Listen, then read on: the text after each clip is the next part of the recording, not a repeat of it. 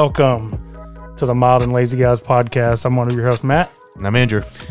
Sorry for the delay, but we are back. We are back, uh, and we're back with a big show. Going to be football heavy. So, all you female listeners, like all two of you, sorry, get, strap in and get ready for some football because it is that time of year. Um, got a good show for you today. Uh, we've got some uh, news desk items to cover. We've got a great Mount Rushmore. Uh, we're going to cover our favorite uh, or our, our ideal game day spreads. Uh, so food on game day. Yeah, What that's you- why it's so good. What are you eating? it's just food. Uh, pick your poison, of course. Um, didn't watch a movie. That's on me. I watched a movie. Matt You did. watched Matt a had a movie. month to watch a movie and didn't watch a movie. Didn't watch a movie, so we're gonna talk some Big Brother. So uh, we'll let you know if you want to get up and go get a snack or whatever while we do that. Uh, but that's what we're gonna do, and then we're gonna get into football. We're gonna give our um, divisional winners for both conferences. We are going to give our playoff and Super Bowl predictions. We're going to talk Cowboys, of course, because we are a game in. Um, we're gonna. I think we need to revisit our schedule, uh, our predictions for the Cowboys, and give another record.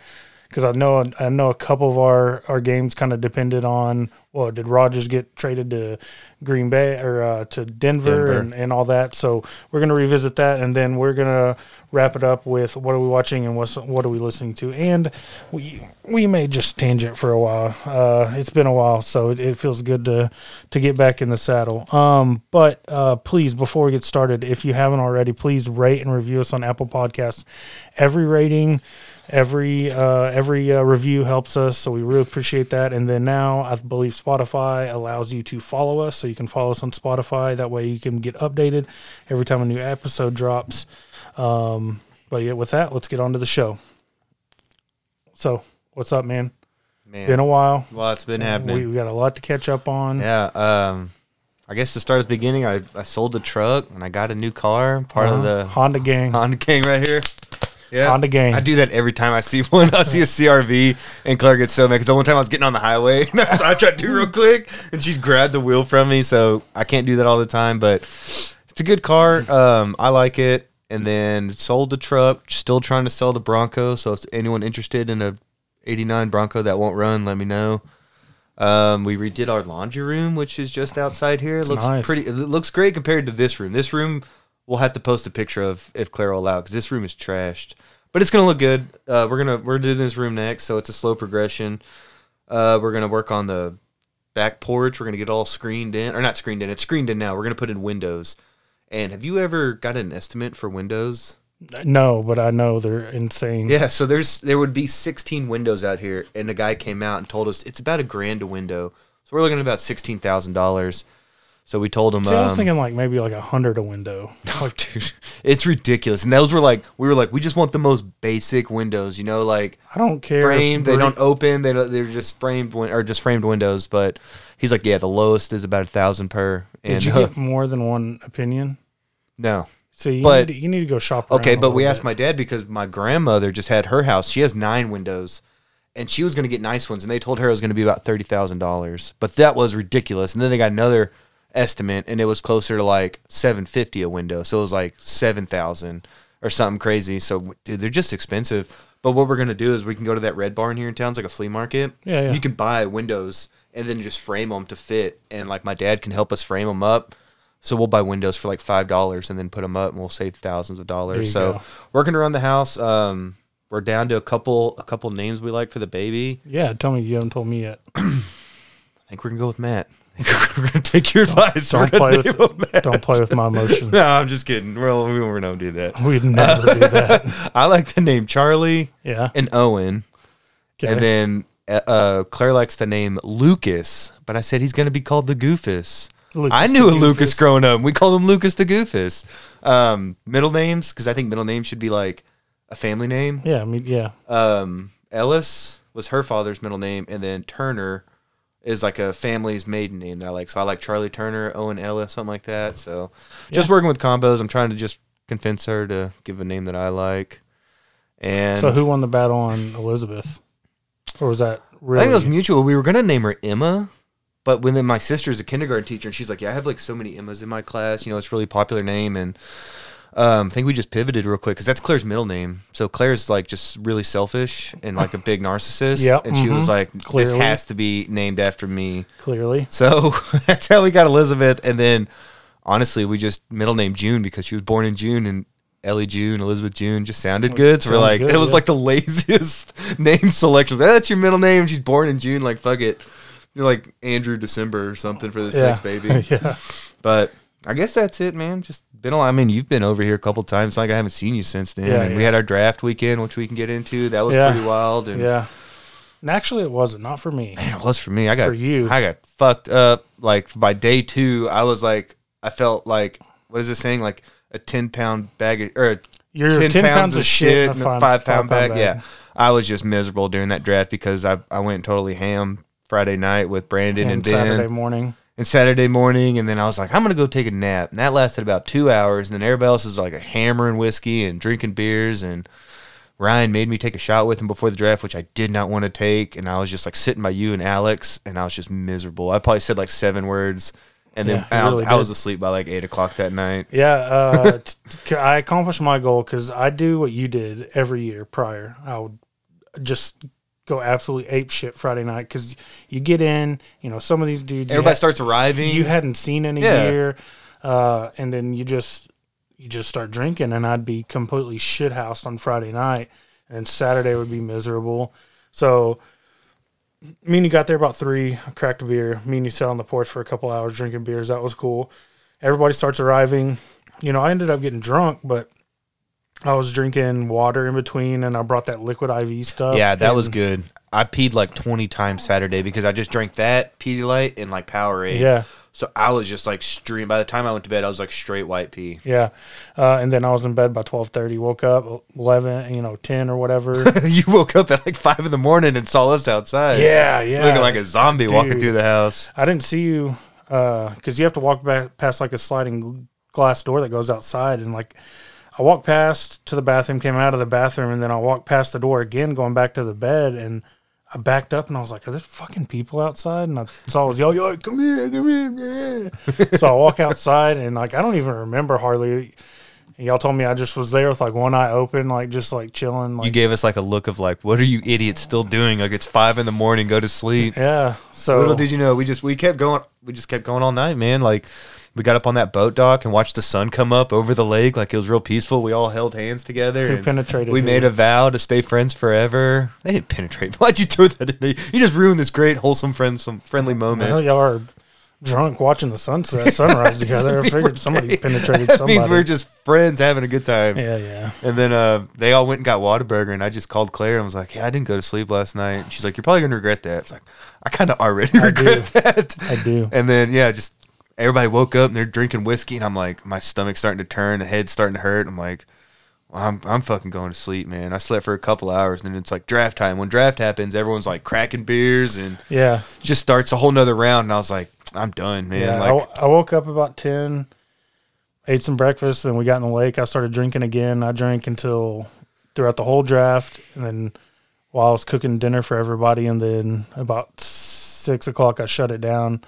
Ate, drank some water, and then about eight thirty, I was like, I'm gonna go lay down, charge my phone, and look at it. yeah, you said I'm gonna go take a nap. I said, yeah, you're gonna take a nap like my dad's gonna take a nap at nine o'clock at night. Next night. thing I knew, it was like three thirty in the morning. I was like, "Well, there's my Saturday." Yep. Like it was gone. I pretty much once you went to bed because we were like in a there was bunk beds in the rooms and I you know we were we were in the cold room and I was like all right Matt's gone It's like this is my chance and I just followed you in there minutes later and just same thing just looked at my phone for a minute and eventually just fell asleep. yeah, I slept like I don't know, like I slept a lot, but it You was slept good. like twenty hours in two days and I slept like seven hours. I never get that sleep, so um, but yeah, it was good. It was fun. It was good to see all the dudes. I'm pretty happy with my team, or I was. Um, you know, after week one, I'm not an overre.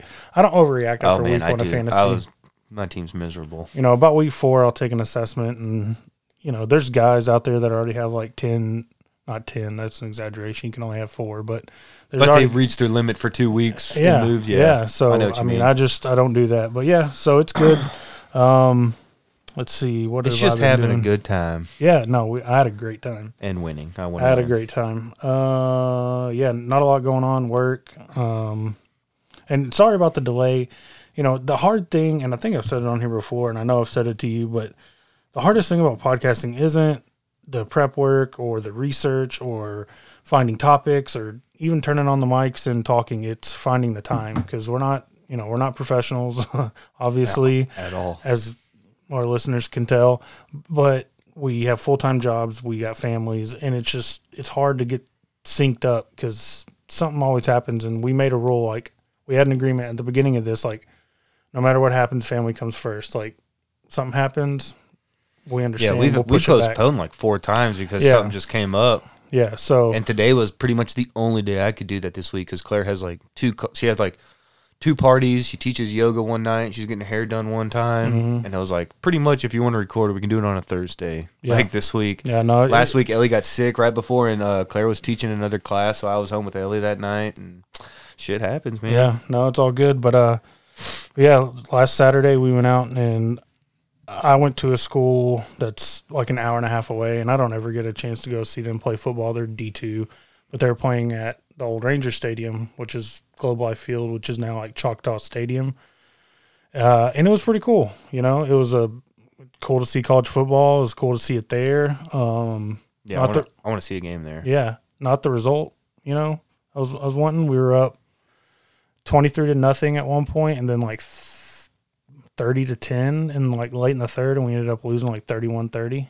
I think Falcons fans feel that pain. yeah, yeah and uh, we do too, just on a way smaller scale. Yeah, right. But, um, I was doing some research on on the ro- on the roster for A and M Commerce, and the starting quarterback was a transfer from Louisiana Lafayette, so that's D one talent. And then I kept looking, I was like, "There's D one talent all over this roster." So it was actually the level of play was actually really good.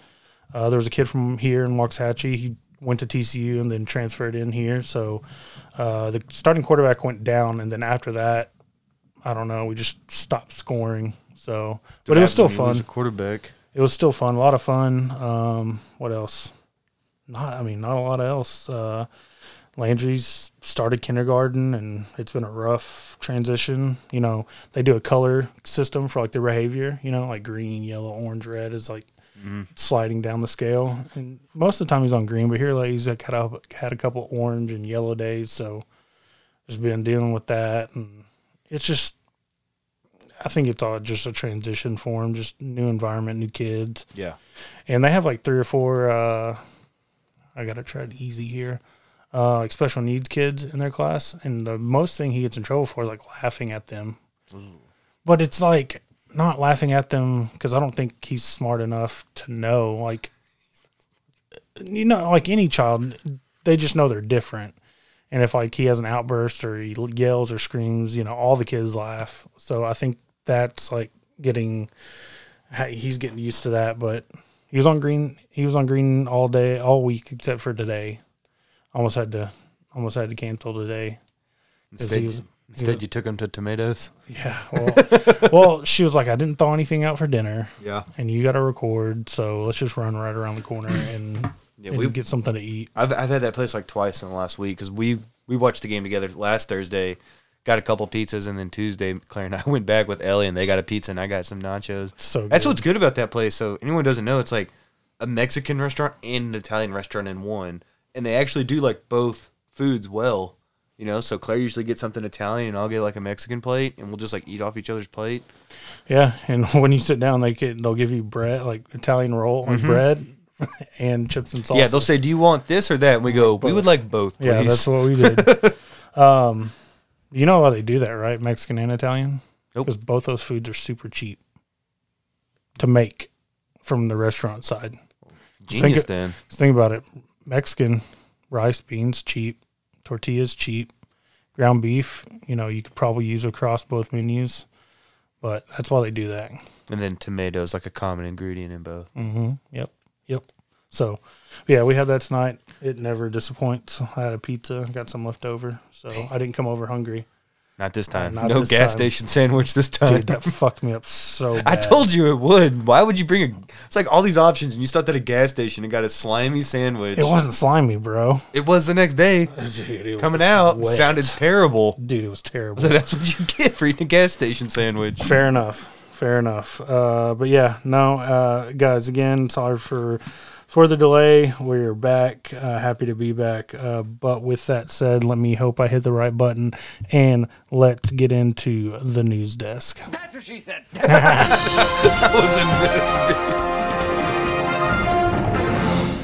And with the first story, the headline reads Husband, wife, and alcohol involved in three vehicle crash. This is from Poseyville, Indiana. Indiana State Police say a drunk uh, a drunk husband crashed his car into a tractor trailer not far from his house. When his allegedly drunk wife went to pick him up, she crashed her car into his wrecked vehicle that was still on the road. It happened around 8:24 p.m. on Monday. Indiana State Police and Posey County Sheriff's Office responded to a three-vehicle crash on County Road 165, approximately half mile north of I-64. Um, after the collision, which was a short distance from Ricketts' home, Ricketts uh, allegedly contacted his wife to pick him up from the crash. Moments later, before police arrived, Cheryl Ricketts, 55, crashed her car into her husband's vehicle, which was still in the roadway from the previous crash. Both Ricketts' vehicles were totaled. Uh, after a preliminary test revealed Cheryl had a blood alcohol content of 0.22. Jesus. She was not just drunk, she was loaded. Yeah, she should have been asleep. She was like you on Friday night of the draft. I know. I didn't drive anywhere. No, no. I could. I Um, couldn't have. I was blocked in, or else I would have gone to Whataburger. She was arrested and taken to Posey County Jail. Donald Ricketts was also taken to Deaconess Gibson Hospital, where a preliminary test revealed he had a BAC of 0.28. So He husband, beat her. husband wins there. He uh, he was admitted for a medical issue that is non-life threatening. The driver of the tractor trailer was not injured. So uh, a couple that drinks together stays together. No, drunk drunk the- drives together no, stays they- they- together. couple who drinks together goes to jail together. they need to.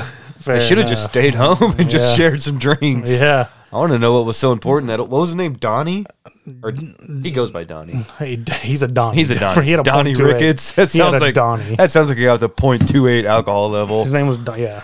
Point, Don, Donnie's blow point two eight. Yeah, Uh, yeah. That's just a. That's just stupidity. And if you're so close, just walk. Or Like- Uber. Uber from. Uh, where's your location? Just look for the car that's on fire next to the tractor trailer. You'll see me. I'll be right out front.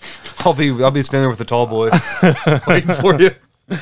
Uh, all right. Uh, so with uh, you know, we got a podcast baby coming soon. I figured I'd throw in a uh, a baby related uh, You can throw, a baby. Uh, no, you shouldn't throw a baby. Uh, a baby related story here. The headline reads Woman about to give birth shows how her partner brought her Xbox to play in the hospital room.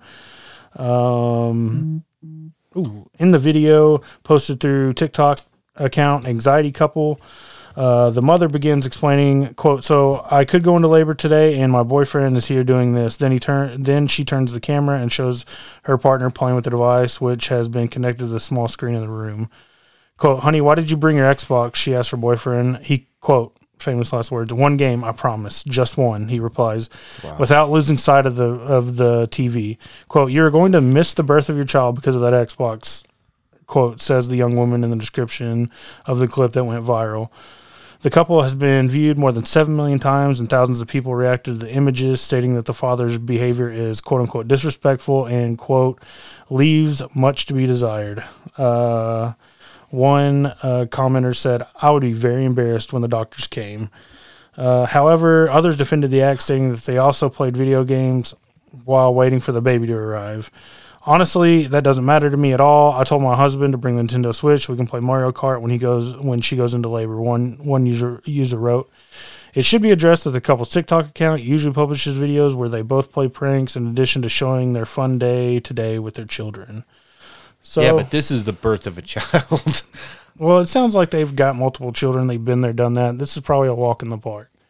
Who knows? They may be halfway through campaign and they just don't want to put it on hold for a few days. I don't know. When you just see an image of a guy with his back to his wife playing Dude, a game, so it's good. like, it man. is so good. Like he's Uh, zero fucks given. so this is a mul- this is like their third or something child. Yeah, yeah, Okay, I yeah. thought this was like their first, No, and I was like, this guy's world is about to change so drastically. No, because it says that their TikTok account usually like is a lot of videos of their like day to day with their Okay. other children, and they play pranks, and it, it seemed like they're a fun couple. I haven't checked out their TikTok, but uh, it just seems like a like a fun couple. So I think people like any anything you post on the internet, it's gonna get it, it's gonna get blown out of proportion on either side. Yeah.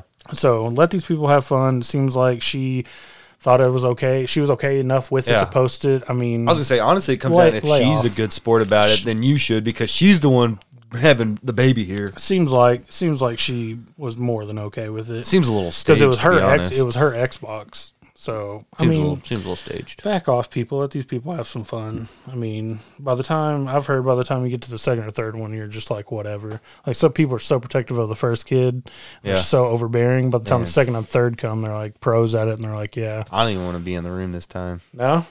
No, I didn't want to be in the room the first time. I got trapped in there. Uh, Some watched, nurse came in. You watched it? yeah, Oh, fuck that. Dude, I had to hold beautiful. the leg up. It was It- not beautiful. it was beautiful. That is- I mean, it's a beautiful process, but I'm not going to be like eyes bulging out looking at it. I was just like, I had to hold up a leg the whole time. They didn't have the little stirrups. No, apparently I volunteered as a nurse that day because it was me and one other lady, and they're like, they, we had to do everything. Then at the last second, like a doctor came Did you in. clock in? I was like, yeah, am I getting paid for this shit? Like, I'm having to like do all the breathing with her and hold her leg up. I remember I had the left leg, the other lady had the right leg, and we're like talking her through it, and I'm like, I don't even know what the fuck I'm doing here. What the fuck is the doctor? Yeah, I was like, where's the guy who gets paid like six figures for this? And then like four people just came in at the last second. You know, took all the glory and all the credit for You it. did of all the hard work. Oh man, I was there from the from. I drove her there, you did all the killed an animal to get there. It might have already been dead, but like we definitely ran over something on the highway. Yeah, it was in Arlington. We had to go to Arlington for that, so that sucks. At like three in the morning, it was pitch dark. yeah. Uh, no, I, I watched. I saw. I saw. It, I saw the crowning. Dude, why? Uh, I don't know, because it's a beautiful process. I mean, it's a life being. It's your. It's something you created, being born into this world. It's a very beautiful process. I don't. Okay, that's Mm. cool, man. Hey, different strokes. Yeah. With that, Let's not, for now that we've talked about crowning. What, Move- how are we going to transition? moving from on that? from crowning, let's talk about nachos. let's, talk about in- our game day spread. Let's get into our Mount Great Rushmore. segue. And as I mentioned in the opening, uh, our Mount Rushmore this week is our Mount Rushmore of game days, game day food. What's on your game day spread? What are you eating while you're watching uh, your football team of choice? Um, I'm gonna let you go first. Let me do all four or one at a time. We'll go back and forth. Okay, but fourth, but fourth, but first, I have to give, give you all of Claire's first. Yeah, let's hear I came up with this last night. We are just like laying laying down. I'm trying to think of what you know what we could do, and so I just said, you know, it's like if you were gonna watch something, you could pick like a game day spread. What would it be? So hers is very specific. That's what I liked about it because nobody nobody would pick these same four and be this specific. So it'd have to be Applebee's wings, which is a questionable choice because there's better wings out there than Applebee's. But she likes the 50 wings for $25. She's all about that value. Fair enough. Yeah. So I was like, okay, that's fair. And then it's a cream cheese and raspberry chipotle sauce dip with wheat thins. Yeah, that's called res- Respino dip. Well, that's fancy. Okay. That's not what you eat during a football game, though. I was like, all right. So Tim Gunn's coming over to watch this game with us. Tim Gunn. It would be elote, which is like, how was it? This Mexican corn? Yeah, it's basically like Mexican corn which with, is delicious. with hot sauce and crema and cheese. they put mayonnaise in there and mayonnaise. too. Yeah, whatever. Yeah, and like some Mhm. crumble cheese. It's Yeah. amazing. But I was like, I've never had that at a football game, nor have I ever had the dip you just mentioned. And then the last one would be a cheddar hot dog with mayonnaise. And so I was like, that is the. And she was so specific on all these. She's like, it has to be a cheddar dog. It has to have mayonnaise. Has to be Applebee's wings. So just want to get if you anybody's coming over to watch a game with Claire, you know what to bring. It's an eclectic assortment. Uh, but my first one would of course be I got to put buffalo wings on there. Uh, specifically though, I like the spicy garlic. That's my favorite. I'll Okay. put that shit on everything. All right. Uh, mine, and we're probably going to share some, but uh, I think so. I have wings as well, so I'm going to go ahead and just skip to that one. I do my own. Uh, to me, there's no better wings than the ones you cook at your house. Air fry. Air fry them, or I'll grill them. I'll put them out on the smoker and grill and smoke them, and then throw them on like a charcoal or propane grill and get the char on it. So get that smoky flavor plus the char. I'll tell you where we differ, and I'm probably gonna get more heat for this. But I go boneless. Those are just chicken nuggets. I know. Uh, We've we covered this a long time ago. They're just Yeah. spicy nugs. I Yeah, they're know. just spicy they're just nugs, spicy bro. sauce nugs. I know, but I don't know. I can't help it, man. I don't I'm hate, a boneless I, guy. I, I don't. I don't hate on you for that. But yeah, and or you can air fry them, um, or if you want to do the fucking work, you can straight up fry them in like a pan or a pot. in your kitchen. But Or if you want to be a little lazy fat kid like me, you get those uh, Tyson Dino Nuggets. Mhm. Put them in the oven or air fry them, and then you just get your. I, I have the spicy garlic sauce from And you Buffalo just Wings, toss and it then you just yourself. toss them in there. And like Yeah. I'm eating Buffalo Wings right now. or you can get the like I think Tyson makes them. They're called wings with a Y. It's like Y W Y N G S wings. I think they got a Z on the end Yeah, too. Yeah, with a Z. with the Y and a Z. yeah. Um, but yeah, no wings is a staple. All right, number two, just chips and queso.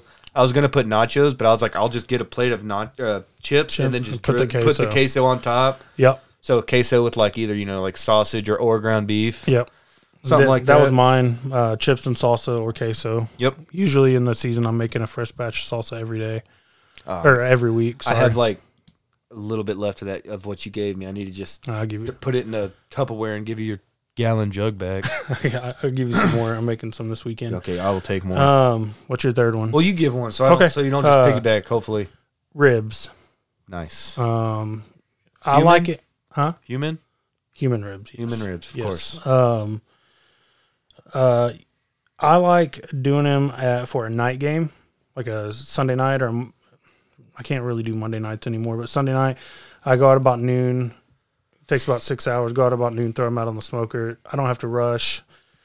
Be ready, right? Pull them off and let them rest right in time for game time. So Cowboys are got to play a Sunday night game, and I'm just gonna go ahead and invite myself. That's over. fine. Okay, yeah, yeah. cool, I, cool, cool, we play like two Sunday night games this year somewhere. Um, but yeah, ribs, any My- kind of ribs, baby backs, St. Louis ribs, doesn't matter. Yeah.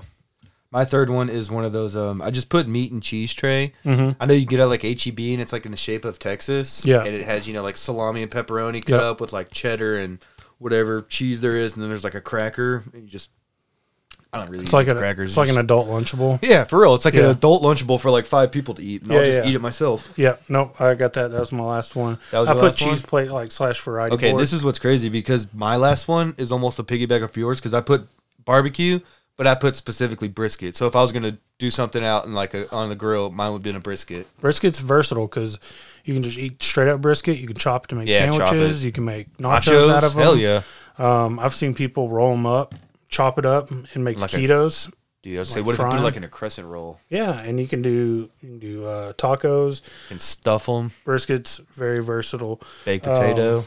Dude, so many options, endless options. Do you have honorable mention? Oh shit, no, don't. Okay, I've got some Pizza. Jinx. Look at that. pizza, sliders, or hot dogs. I feel like burgers are just maybe a huge burger is just too much, but if you get you know a couple little sliders and hot dogs or brats, cheddar brats, Yeah, that, would, that that's a good one. I would have put brats. I would have put pizza and brats for sure. and this last one kind of teams up with the cheese plate and the variety board, um, olives and pickles. Oh god damn! Don't get me started on olives and pickles. So what my dad would do for a spread when I was growing up is he'd make a plate and he'd have like cheese slices, crackers, olives, pickles, cucumbers, um, you know, some kind of ranch dip or something. And he'd make that big old spread on a plate, and that's what we would eat while we were waiting. Was chips and salsa, and that's what we were eating on while we were waiting on whatever the main course was. So, olives, pickles, cheese, you know, whatever meat, you know, If- kind of like that charcuterie board, charcuterie, charcuterie board fancy bastard. that Lauren made us last time. That was very fancy. Yep. Very classy Mhm. touch at the Edwards house. Yep, that's all my wife. If was it gonna was, we'd be eating pizza and like Cheez-Its out of a box or some shit. Oh, I'd be eating pizza rolls over yeah, here. yeah, Yeah. If I know, like for a fact, I'm not getting any tonight with Claire, I'll just bust out a big old jar of garlic stuffed olives and just like Just go to town. Yeah, like pickles and Yep, olives. yep. Because she hates the smell of it. So if it's like I know there's a zero percent chance, I'm just sitting Mhm. there eating olives and pickles all night. Yeah. Don't matter to me. Totally content. Yeah, I'm just I'm good. I'm just gonna Yep. eat these tonight. Yep. This is my mouthgasm going on. All right, so that was our Mount Rushmore for game day. Our game day spreads. Um, did you have the bonus Mount Rushmore? No, we said we weren't gonna do it. I, can thought do we it. I can just thought I we can were go gonna top of wing my it. head. Yeah, okay. let's go. Fuck it, let's do it. It's your top college programs, Okay. but specifically more for me is like when I was growing Yeah, up. Yeah, in childhood. Yeah, because you got all these teams. So I'll just bust out mine real quick. Um, my number one would probably be Florida State. Mhm. I was a big Florida State fan. I had Yep. my Chris Weinke jersey. Um, started with Deion all the way up until you know Jameis, you know, past that. But now they suck, man. They lost to Jackson State. Jacksonville State. Jacksonville yeah, on State. a last second Yeah. hail mary touchdown. So it's like that's how bad that team's fallen. But that when, when they had Bowden, man, they were like one of the top, you know, programs. From probably like 87 to 2000 or so, they were even past 2000, probably like mid thousand. And then they won one with Jimbo Fisher not even 10 years ago. yeah with Jameis. But since then, yeah. Um, my second one, I was also a big Nebraska fan for some reason. I, you know, because when you're growing up, you just bandwagon, and Nebraska and Florida State were both really good in the They 90s good, and early 2000s with Coach Osborne. I remember Eric Crouch. Mm-hmm. I remember thinking he was like the most he was like the most versatile quarterback I've ever seen. I was like, that Yep. guy's gonna be, you know, the next Steve DeBurr or something. Like he's he's gonna be something, man. Um, Notre Dame. I was a big Notre Dame fan. I used to watch Rudy all the time, get a good cry in, and te- probably Texas. That was like my local team, Texas. And then honorable mentions would be Miami, Florida. You know, fuck Ohio. Uh, they just had like some of the best teams I've ever seen growing up. Like just nothing but first round talent. So they were probably like the best And they were team. bad boys. They were the bad boys. Yeah, they really were. And then my last one, I was always a um, not a big fan of, but always really liked and appreciated Virginia Tech with uh, Beamer. What's his name? Frank, Mm, Frank Beamer. Beamer, yeah. Frank Beamer is like all around good teams because he was like he was like more about special teams and defense, but then they could recruit guys like Michael Vick to just like tear it up on offense. So I was you know always appreciated and really liked watching Virginia Tech and watched them last week um, beat number ten North Carolina, and that was really fun. I mean, they manhandled them, so that was really fun. I remember texting you just saying like whenever teams like Virginia Tech are on top or you know like in the mix, uh, I just think college football's better. I think there's a like that couple programs out there that when they are good, it's better for college football. Yeah, like U- USC, Texas. Dude, Nebraska, come on. No, okay, Nebraska. Nebraska's a, Nebraska was a was a powerhouse. when Michigan is decades. when Michigan is good, it's good for it's, It's good for good. college football. It is. Fuck Harbaugh. But you're right, you're maybe right. so. But when they're good, when USC good is good, when Texas is good, it's good for college football. It is, but it's Um, also good to see these unfamiliar teams. Like, Sure. like growing up, who would have thought Clemson would be a powerhouse? You know, Alabama wasn't even up No. until Saban got there. Wasn't In the even like 90s and the early rank. 2000s. Yeah, no one went to Alabama or you know, they had Clemson. the, they had their heyday in the '80s. yeah, You know, when they had like Derrick Thomas and other guys like that coming out. but like you said, '90s, 2000s, up until Saban got there, and then it's just like that's a football factory. Yep. Both teams, but Alabama, Alabama's the best dynasty because we were gonna do one of dynasties, and I was like, Alabama's just the best college football program sustained for like a ten year period that I've ever seen over Yep. my over Miami. Yep. Um, okay, so mine, um, TCU. Uh, it was my first college game that I ever went to. Uh, LaDainian Tomlinson was a hu- I was a huge fan of of uh, LaDainian Tomlinson, so that really started my love affair. Um, Florida State. Um, we did a project in fifth grade where we had to like write a book about our life and like our future life. and I was gonna go play football, Florida State. I was gonna win three Heisman trophies, You're very two modest. Doak Walker awards, and lead them to national championships. But yeah, Florida State, TCU. Um, what's another one? Oregon, and it started back with even before like Joey Harrington, like Akili Smith. He was a big quarterback prospect that came out of there, and I forgot about Joey Harrington, man. Yeah, he, he, was, was on. He was in a Times Square on a billboard and everything. yeah. Did he win the Heisman that year? I want to say I think he. I think he did. I want to say, um, but yeah, it started with like Akili Smith, and then Joey Harrington came along, and then that's when their uniforms started getting like super cool. Dude, they still have some of the best. They have like a hundred. well, I mean, Phil Phil Knight. Knight, is Yeah. an alum, and yeah, That's he cool, Owns though. Nike, um, TCU, Florida State, Oregon, Iowa State for Seneca Wallace. Um, I should honorable mention Iowa. they had really cool fucking helmets with like a little tornado and Mm-hmm. Iowa State, you know, written through it. Um, I always kind of rooted for S for SMU because they they had the death penalty and then they were just such piss ons for so long. They still put out good players. Though. yeah, they, I they mean, put you out look talent. at Emmanuel Sanders, Cole, Cole, Beasley, went there. and Aldrick Robinson. Yeah, yeah there's a couple though- other ones. Really, they put out. I think receivers. Courtland Sutton. Yeah, Um, so yeah, um, I love college football. College football's back in back in back in the swing. I got my last one. What? Just because we're talking about programs putting out good talent, that you know kind of goes unrecognized. Boise State with their blue field. Oh, yeah, yeah. I always like that. I like their blue field and the when they when they beat Oklahoma with that Statue of Liberty play. That was so cool. And then old boy went over there and proposed to his girlfriend. yeah, the there's- running back? Probably, they probably got it still together. Oh yeah, good for him. That was like the high point of his life, dude. Yeah, Good for him. Yeah. Um, okay, so that was uh, our Mount Rushmore segment with a little bonus there. Uh, let's move on to pick your poison, and you're sliding it over to me like you want me to pick. That's exactly what I slid it over there for. Let me. I'll pick a movie next time, and then Matt will have to watch it.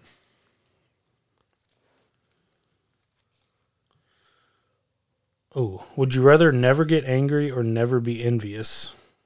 This one's hard because I don't really get envious or angry. Dude, I get angry and envious all the time. Okay, which one would you rather never be? I would rather never be envious because that would mean I'm either totally content or I got everything I want. I can still get angry if I watch the Cowboy game and they miss a field goal. I'm going to be pissed off about that. Zuerlein made me mad like three times last week. I think I would never want to get angry. I mean, I'm really, I'm the epitome of mild and lazy. I just don't get, you know, there's only a couple things that will make me upset. Like, don't mess with my family, don't mess with my money. Like, other than that, like, I'm good. Like, I don't care. Uh, I think envy could obviously be bad, but I also think envy could be turned into motivation. So if you're envious of something, you could use that as your fuel to work harder to obtain whatever you're envious about or change your ways to try to become or obtain whatever you're envious about or jealous of. So, I think I'll just get envious and then it'll make me angry, to be honest. mm, okay, let's shoot for another one. Let me put let me pull this one that I put back because I grabbed two at a time. This is the one. Oh, it's a long one. Would you rather be? She said, I knew you were going to say something about its size. Uh, would you rather be put in a maximum security federal prison with the hardest of the hardened criminals for one year, or be put in a relatively relaxed prison where Wall Street types are held for ten years? Oh, give me the bad boys. I'll fit right in. Yeah, Yeah, I'll Dude. just I'll just like the get in re- solitary confinement or something. Read a book because you can't. Get a degree. Yeah, let I'm me not just, wasting ten years Yeah, with those let me- let me just- assholes. let me just do my year. Just hurry up and get the raping over with. Like I'm just gonna one. be like the nicest guy. No one's gonna want to mess with me. I'll try to be, you know, funny or at least dude, and you get commissary. Their their TV or day rooms are like uh, they're legit. They have like four or five TVs. But I've heard those white collar criminals get to basically live at like, you know, at a resort. Club with like t- yeah, it's club. Yeah. But if you would have said like five years or three years, I would have easily. But I'm not ten years. I'm gonna get out my kids in high school. That's right. No, right. I'll just get out with like a very sore butt and like a sweet tattoo. We're going to the big house. All right. Uh, so let's move on to our where our movie segment normally is. Um, What happened? I didn't watch a movie, dog. I know you did. I did. not watch a movie. That's on me, squarely on me, solely on me. You should still Um, watch it when you get a chance. It is a Yes, good movie. I, and I've seen it. Now that I saw the cover, Uh-huh. I, ha- I did see that movie several several years ago. Um, but we're gonna pick two movies right now. I'm gonna let Andrew pick two movies, and I'm definitely watching a movie for, for next time. All right, so All right, what do we got? it will either be. I shouldn't use post-it notes. These things stick like a motherfucker. Ace Ventura, one or two. I guess we would go with one and go from there. So that's a solid pick. Or Biodome. So please Ace Ventura Ace or Ventura. Biodome? the Pauly Shore and uh, what's his name? One of the Baldwins, like Stephen Baldwin. yeah, dude, it's so good. It, yeah, I mean, if I remember, you know, it's all right. I remember like they're they would like fart and like guess what they ate. That's what I remember most. And then they had like these two like Mm-hmm. Hot. ridiculously gorgeous women that fell in Scientists. love with them. Yeah, they're, they're like scientists. They're both like tens. Yeah. and they fall for these schmucks. All right, so uh, Gives me hope, Biodome though. or Ace um, Ventura. Ace Ventura. I'll put that up on, uh, I would really like to watch Instagram. Ace Ventura. and we'll leave it up to the votes. Uh, do we want to talk Big Brother? I mean, I know I'm a couple episodes behind, but I mean, I can kind of guess. We can we can at least recap up. And I mean, you know who's the final six. Yeah. Um, I I don't, I don't know where we left off on with our guests, with just or our listeners that are an- anxiously waiting. I don't Any know. updates? Yeah, I don't know. Um, where yeah, I don't know where we left off, but and I'm gonna kind of um ruin my what am I watching because all I've been doing is watching Big Brother. Yeah, man, you you're addicted. But this this season, it's just no fun. It's not. I was from It's week one. It was awesome with Yeah. Frenchie being the ultimate wild card and just being a complete maniac. And then since then, it's like since this alliance of the cookout took over, and basically been run, which is props to them because they've been r- literally like running the house. Whatever they want, whoever they want out, is happened.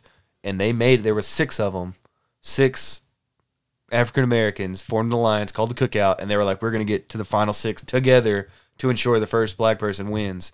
And they did it. They accomplished their goal. So you know, good for them. They they, now- they, they did what they set out to do. Now I feel like Big Brother can start because Oh, it has to. I mean- that's what sucks is we're in day seventy, and it's literally now starting because now people are going to have to like back, you know, go back on their word or throw someone under the bus or backdoor someone. Which there's been a couple of backdoors, which you know, which is all exciting. I love when someone gets blindsided like that.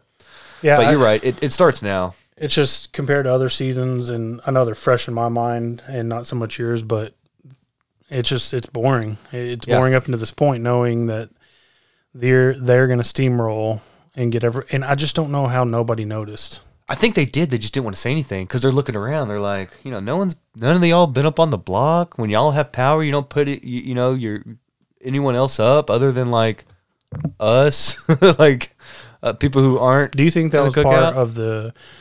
Do you think they considered that aspect when they formed it? Like, hey, we we can do this, and it's not like they're going to call us out on it Yeah. because Because if they like when they finally did, and I think they said it to Derek, and Derek acted all shocked. He's like, "Really? I didn't even notice that." Like, and that was the best did. reaction you could do. But I think people just didn't want to be like so looking around, being like, "So there's only one white person left in this house," or you know, like it's only black people. I don't think anybody wanted to say anything, but it was obvious. now but then again, like four of the best players all season have been in this alliance. The only people who pissed me off are Derek and Azah because they've done nothing and they've just been carried this whole way. That's why I told Claire I don't have a problem with the cookout because kudos to them for putting setting a goal and c- carrying it out. But people like uh, Christian, Derek X, Claire never had a chance, and guys like Derek F and Azah could at least get second place and make fifty thousand dollars, and they neither of them have I- won anything. I think Derek F will get carried to the final two because whoever, damn it, because he's so bad. because whoever, whoever carries him there, know they can win. unanimous. It'll be unanimous decision. Because did you hear him too? He's like, I got second place again for the second week in a row. It's like people might start thinking I'm a comp beast. No, it's like, dude, Derek, you've nobody- gone, you got last place in every other comp. Nobody thinks that. Yeah, it's like, ugh, it just, I just can't stand him. Azah, I like. She's a very sweet person. She, she, and she'll at least joke around like, I haven't even won anything. You know, she knows she's not very good at uh, comps, but socially she is. Whereas Derek really thinks like he's like this. He compared himself to Derrick L. Levasseur from 16 that we both know Which is, is one of the greatest players of all time. He won Big Brother without going up on the block. Yeah, and I think he, and he went up against Cody in the final two, and Cody ended up winning. Oh shit! You know, Yeah, I, I know he won 22, 22. last year. I know so he he, went up against a fellow champion in the future and still beat him. So it's like, no. Can I you're tell not- you? Can I before I forget? Because you brought up Cody's name. I just finished up um, 18 with his brother Paulie. Yeah, Paulie's a douchebag. What a difference in the Yeah. two dudes! Like Derek or Cody's cool. it's Paulie's a surprising that they share DNA. Yeah, Like, I, I didn't like him at all. did your brother? Did you not listen to anything your brother told you? One and two. Did you just say fuck it and I'm gonna do whatever? Yeah, because Cody's a really good player, so you would have had somebody there to tell you all these great things and give you great advice, and then Paulie just went out there and looked like an absolute tool in front He of did, America. man. And you got to think like millions of people are going to watch you. It's going to be saved in like an archive. It's like maybe don't come off as like a complete idiot or a complete douchebag. Yeah, but some yeah. people, you know, I guess just don't care. But yeah, I'll get caught up on the on the last two episodes. Um, it's just it's gotten boring. Yeah, they did a double eviction last week, and they're doing another one tonight. I think for that reason to like spice things up a little bit Yeah, because they Um, know like it's just been a poor. Remember last year, I just kept saying everything's so predictable. Nothing crazy happens. You know exactly what's going to happen before it happens. And their whole motto for Big Brother is expect the unexpected. In the last two years, everything you expect to happen is exactly what happens. Yeah, so yeah. it's just been very disheartening to watch. Well- when you know now what I mean, like it's nothing but blind sides and you know, lying and cheating. Whereas this c- couple years, it's just been. I was going to get your opinion because so I- I've finished 18. I'm on 19 now, which Paul got second place. Paul with the beard. Yeah, and All he, the uh, Armenian. mhm, he got second place, and then now he's in 19. What did you think of his gameplay? Uh, It's pretty smart. All he did was make friends with everybody and promote friendship. He in 19, he's had a hand in every eviction, like, and he's been HOH maybe twice, and they're in jury now.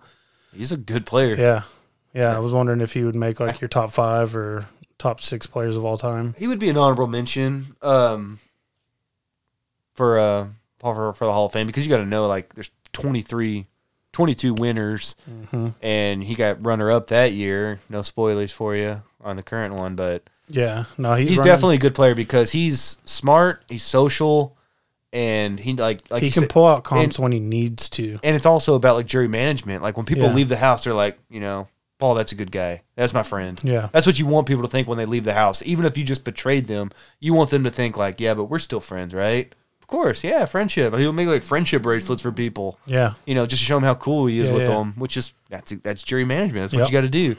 Okay. You got to stab him in the back, but wave and smile as you Smile do as it. you do it. Yeah. All right. Uh, so we've got our movies sorted out. That was a little Big Brother talk. Thanks for bearing with us on that. As you have a, another Big Brother addict on your hands now, so now there's two of us. Yeah, y'all should y'all should watch it, man. It's great. I resisted it for a year, and then now I've been watching it for twenty years. that's all I do now at work. I have my phone on. I'm got my earbuds in. I'm doing work. And Yeah, Matt'll be like, man, Big this Brother." Cody guy from 18's an asshole. Dude, I can't believe like he got voted God, America's favorite, favorite. house guest. Dude, that guy. He's a Terminator. He's either got bodies in the walls of his house, well, he was a Marine. I think he got he might have got all the killing out. or he's got fucking Asperger's. Like, because he had no social game. Julie would ask him a question, and he'd be like, mm, "I can't process my feeling," and like he's not blinking. He's a ter- so I tell you Terminator. He, dude, But then he got Jessica, who was like a big old hottie on that season. Yeah, and now they're babe. she's she's a babe too. She's fucking she's a big babe. Okay. And now they're like married. They went on Amazing Race. They won the million dollar race there. It's like Cody's living the dream. Good Yeah. for Cody. And he kind of when he won that, like we were all so shocked because I I actually liked him just because that's exactly who he is. He didn't go in there and like try to fake it with anybody. He knew he was an asshole. He knew he wasn't going to make friends with anybody. He just wanted to railroad and win it. but you can't do that, Big Brother. You really can't. But can't. that's that's who he is. So he didn't change. That's what I'm saying. He kept it real. He knew he was an asshole. He just remained an asshole, even though it ended up costing him half a million dollars. Some people think like I'm just going to come in and I'm just going to be a comp beast, and we know that's not. You know, all that does is put a target on you. Have to be like this social butterfly. You have to th- lose comps on purpose sometimes just so you don't get that target. And he was, he was the exact opposite. He's like, I'm just going to come in here and, you know, I'm going to destroy everyone, and that's not Big Brother. No, um, but no, I, I love it. I'm having fun with it. Um, I like I like Cody.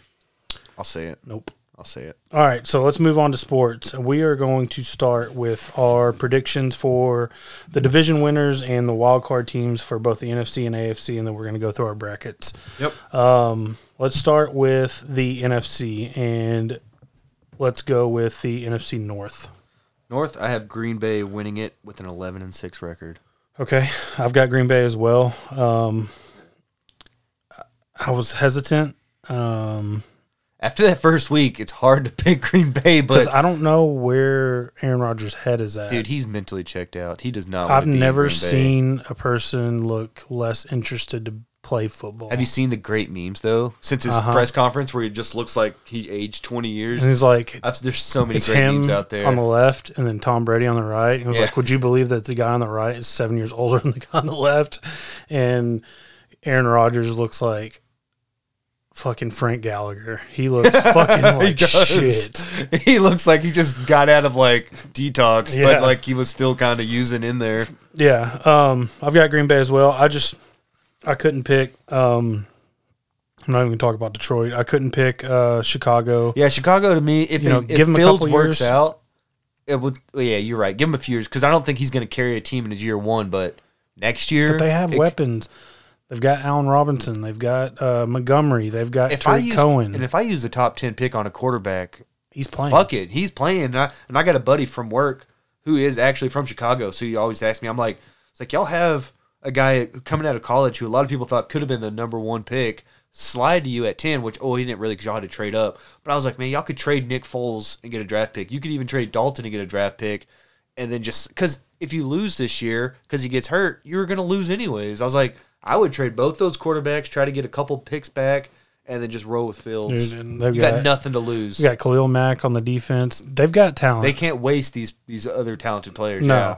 I just I don't know what's going on with Matt Nagy picking Dalton. It was almost like that thing like before the draft they signed Dalton. It like, yeah, we're going to roll with Dalton, and then you weren't expecting Fields, I and it's like, week four, it's Fields. yeah, and I think that'll give the boost to the team because it's like, hey, like we're gonna go in this new direction. We got a youth movement going, and if I'm Allen Robinson or you know uh, David Montgomery, I'd be all for it. Like, yeah, let's get the new guy in. I saw a route chart for Allen Robinson. He didn't run a route past nine yards. wow, me either, but that's not good. But you're on Robinson. But I was on the couch Sunday. if you so run an eight yard route, that's pretty impressive. I'd I only ran like an eight, eight, eight yard slant. stuff. yeah. but, I, but Uh, I took that bitch to the But yeah, house. I got Green Bay winning the North. Uh, I should say too, I have them as my fourth seed. I'm gonna go ahead. and I've got my four. So that's the our fourth fourth seed. seed. Uh, NFC South. South, I got Tampa Bay, unfortunately, being my number one seed with a 13 and 4 record. I've got Tampa Bay as well as my one seed. Uh, just Jameis looked good week one, but it's week one. Dude, I heard a stat today on the fan where they were like, um, Jameis, I forgot who it was too, but he had a 50 yard completion, like 50 yards in air. So it wasn't like he threw it 10 yards and the guy ran 40. It was 50 yards in air completion to somebody. And then they were like, Drew Brees threw whatever 40,000 attempts for the Saints. And he said he never completed a 50 yard pass while he was a Saint. And Winston did it. Or I'm sorry. Yeah, Winston did it like, was that his first start? Because he would come in just like for Yeah, for spots. Uh, spots. Yeah, so they were like in Winston's first start, he did something what Brees never did in his career for Yeah. New Orleans. You know, but you know, Winston will s- dude, he's got like like the fifth or sixth best odds to win this MVP right now. It's like eighteen to one odds, but you could get in right now with Winston. You know, Jameis. He looked good, but Jameis could also Jameis and throw thirty picks. Did you hear his post game comments? Yeah, he was like, I wish we had that audio. he was like, yeah. I was talking to my trainer, and my trainer was just like, yeah, be prepared or something. He like goes, that. I was told to be prepared. My trainer, he goes, what did he say? He just told me to be prepared. prepared, yeah. it's like he, he had a big, he had a big brain fart, but then he just rolled with it and just repeated what he just said. Yeah, it's like, hey man, that. you just threw five touchdowns. Don't sweat it. I heard that. Um, yeah, but as far as the other, I don't think. Uh, I think Atlanta's a fucking dumpster fire. I think uh, is a couple years away. Even though I do like what I saw out of uh, Sam Darnold, um, I think that we may this may play out, and we may see that maybe it wasn't a Darnold problem. Maybe it was a New York Jets problem with Oh, Sam yeah. Darnold. Um, because he's got some weapons. He's reunited with Robbie Anderson. He's got DJ Moore. CMC. He's got DJ Moore. So I like Matt Rhule. Um, I, I think you're right. I think Carolina could be a good team, especially going forward. If maybe not this year, kind of like we said about Chicago, Yeah. but in two or three years, Yeah. add some more weapons, or, or honestly, probably defense because you got arguably the best running back. Yep. with DJ Moore and Roddy, Robbie Anderson. That's a decent That's one-two fine. combo. I'd take it. I would probably just focus on the line because I don't know who they have on the line, and I couldn't tell you anyone on their defense. So Nope. maybe. Well, did Jaycee Horn go there, or where'd he go? Did he go? He went Corner? to the, he went to the Panthers. So okay, they got one guy on defense. I know. So maybe just build up the line and then just build your defense, and I think Carolina can be a good team. yeah.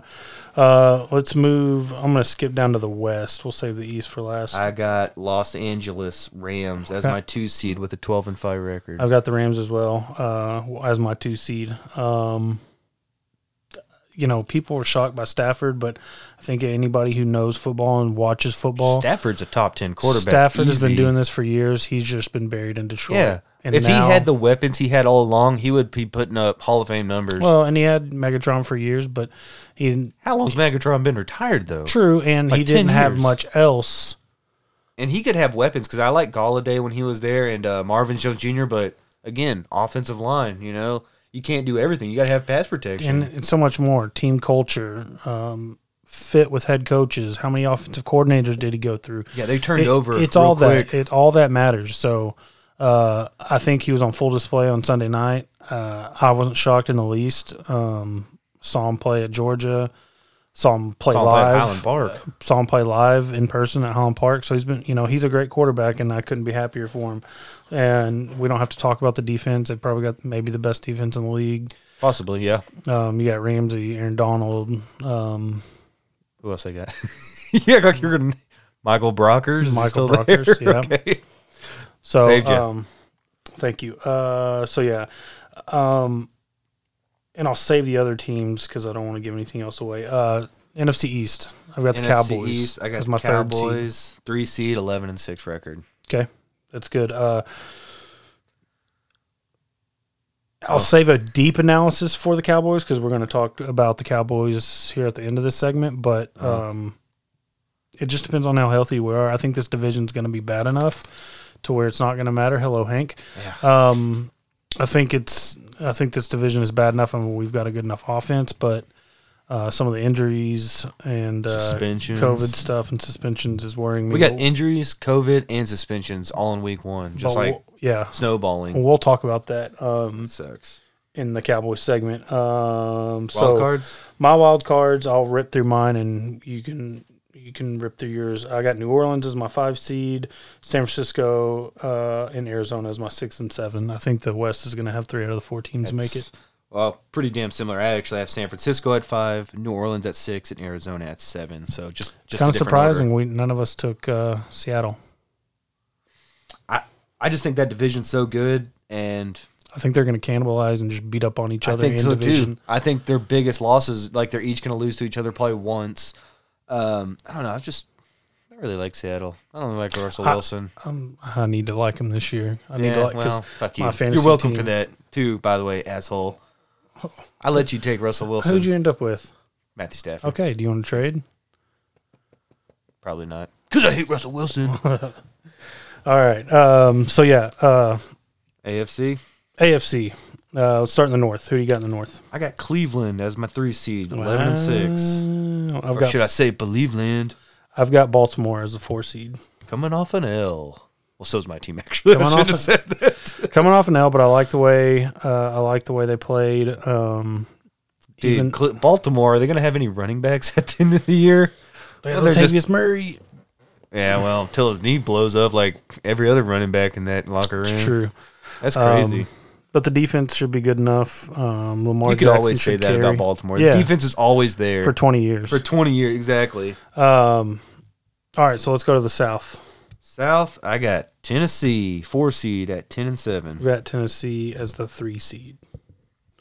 All right. Um, I just everything else in there is a dumpster fire. Oh, for sure. That's the us. Uh, the the East and the AFC South are the two worst for sure.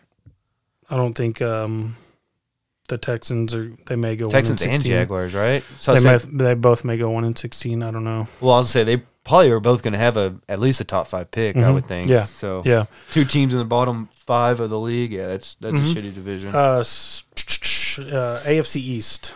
I got Buffalo as my number two seed. Me too. Buffalo at two at twelve and five. Um, we expect anything out of New England? Uh, I mean, who did they lose to? They lose to Miami, which I think Miami is a good team. I think Miami is a I think they're just in a. I think. Well, I'll just say I have Miami as my wild card team, so I have two teams from the East making the playoffs. So I think they're just the odd team out. I had Miami and I scribbled it out. So yeah, I, They could. They could easily go like nine and eight, 10 and seven, and build off of that. With the rookie quarterback, though, if you go ten and seven, win double digits game as a rookie quarterback, you got to feel good going into year two. Yeah. Mm-hmm. So it's just it's the whole. What's great about New England is they can just take a bunch of no names, but it's like the culture that they've made there, and then just whatever they're doing in those coaching rooms and those meeting rooms just fucking works. So it's hard to always count out New England when you have arguably the greatest head coach of all time, but I'm gonna I'm gonna say New England does not make the playoffs this year. Okay. Uh, AFC West. I have Kansas City Kansas City. one seed, fifteen and two. Yep. I've got They lose to the City. Cowboys. I've got Kansas City as well as my one seed. My wild cards are Cleveland as the fifth, the Chargers as the sixth, and I've got one team sneaking in, and that's Indy. Indy. I'm buying With- in. with Carson Wentz, Wentz, baby. Wentz making it to the playoffs. Wentz, baby. Uh, yeah. Um, I just that's like the like the fifteenth round pick in fantasy. Like, eh, I mean, anything could happen. maybe you maybe Miami sneaks in there. Um, maybe Pittsburgh sneaks in there, depending on I On- keep I put Oakland on here. What about the Raiders? maybe the Raiders. I've always loved the Raiders too. Maybe it's because of Chris Berman calling them the, The Raiders. Raiders. and then you got that history with Al Davis being like the coolest owner ever. Then you got his son looking like a fucking burn okay, victim. yeah. How does that happen? How does Al Davis, one of the coolest guys ever, what's his name, Mark, Mark Davis, who yeah. has like a four dollar haircut? he cuts his own hair. He puts it. He no, literally he has no. He flies in a barber. what the He fuck? flies in a personal barber from What is around the world, wherever he is. Does he just put to a put a bowl bowl on his head? and yeah, that's the best part. Is they're like, yeah, he has a personal stylist that or barber that'll fly in. He needs to get his money back because he's He, that barber played like this fucking guy is gonna pay me another grand to come get this haircut. Jesus. Well, my wild cards, uh, I got five Baltimore, six Miami, and seven the Las Vegas Raiders. But I Okay. still wrote down Oakland. yeah, I do it too. That breaks my heart, man. They should have never lost Oakland. No. They should have never left Oakland. That's like The arguably, if win. not the best fan base, the second best, only Buffalo. And you just took them and took them to a vacation destination where Yeah. they're not going to have diehard fans. It's just like people who just come in for the weekend and watch. I don't know, man. I think the Golden Knights have done a good job of cultivating a. Well, yeah, because they didn't base. steal a team. That's true, but do you don't think the Vegas, the the Golden Knights I fans think are going to the city and good people of Oakland, California deserve better, Matt. Talk to the city. They're going to lose. I the did. A's They won't too. call me back. They're going to lose the A's. they too. blocked my number. They don't want to build a stadium. They are. I think they are going to lose the A's. And then Oakland, or I'm sorry, Golden State played in Oakland, and they went across the bay to San, San Francisco. Francisco. They had three of like the you know iconic teams. You know, because I think Oakland with the swinging A's from the '70s and then what they've sustained really for the last 25 years, are Yep. a premier franchise playing Moneyball for 20 years and Yep. actually being relevant. All right, All so let's get into these brackets. All right, you first go? round. I got so we got KC. We each have KC and Tampa Bay with a bye. Mhm. So that would leave uh, Buffalo versus Vegas. I have Buffalo over that. I have Cleveland over Miami, so Cleveland advances, and I have Tennessee over Baltimore. So in that bracket, I have Kansas City versus Baltimore, which would be a great round two matchup, and Cleveland versus Tennessee. From there, I have Kansas City beating Buffalo, and Cleveland beating Tennessee to set up the AFC Championship of Kansas City and Cleveland, and I have Kansas City advancing. Now you want to give your AFC? I'll give my AFC. Uh, again, KFC. Uh, KFC. Damn it. Matt even ate before he came over here. Uh, Casey with the one seed, which leaves with Buffalo and Indi- uh, Indianapolis as the two seven. I've got Buffalo winning that. Uh, and then I've got Tennessee versus the Chargers. I've got Tennessee winning that, and then Baltimore and Cleveland. I've got uh, Cleveland winning that. So that sets up Kansas City, Cleveland, and then Tennessee, Buffalo. I've got Kansas City beating Cleveland, and then Buffalo beating Tennessee, and Kansas City taking it um, and being the AFC representative. All right, moving on to the NFC. Yep. Again, Tampa Bay has the bye, so it's LA, Arizona. I have LA in that matchup. Dallas, New Orleans. Dallas advances. Green Bay, San Francisco. San Francisco advances.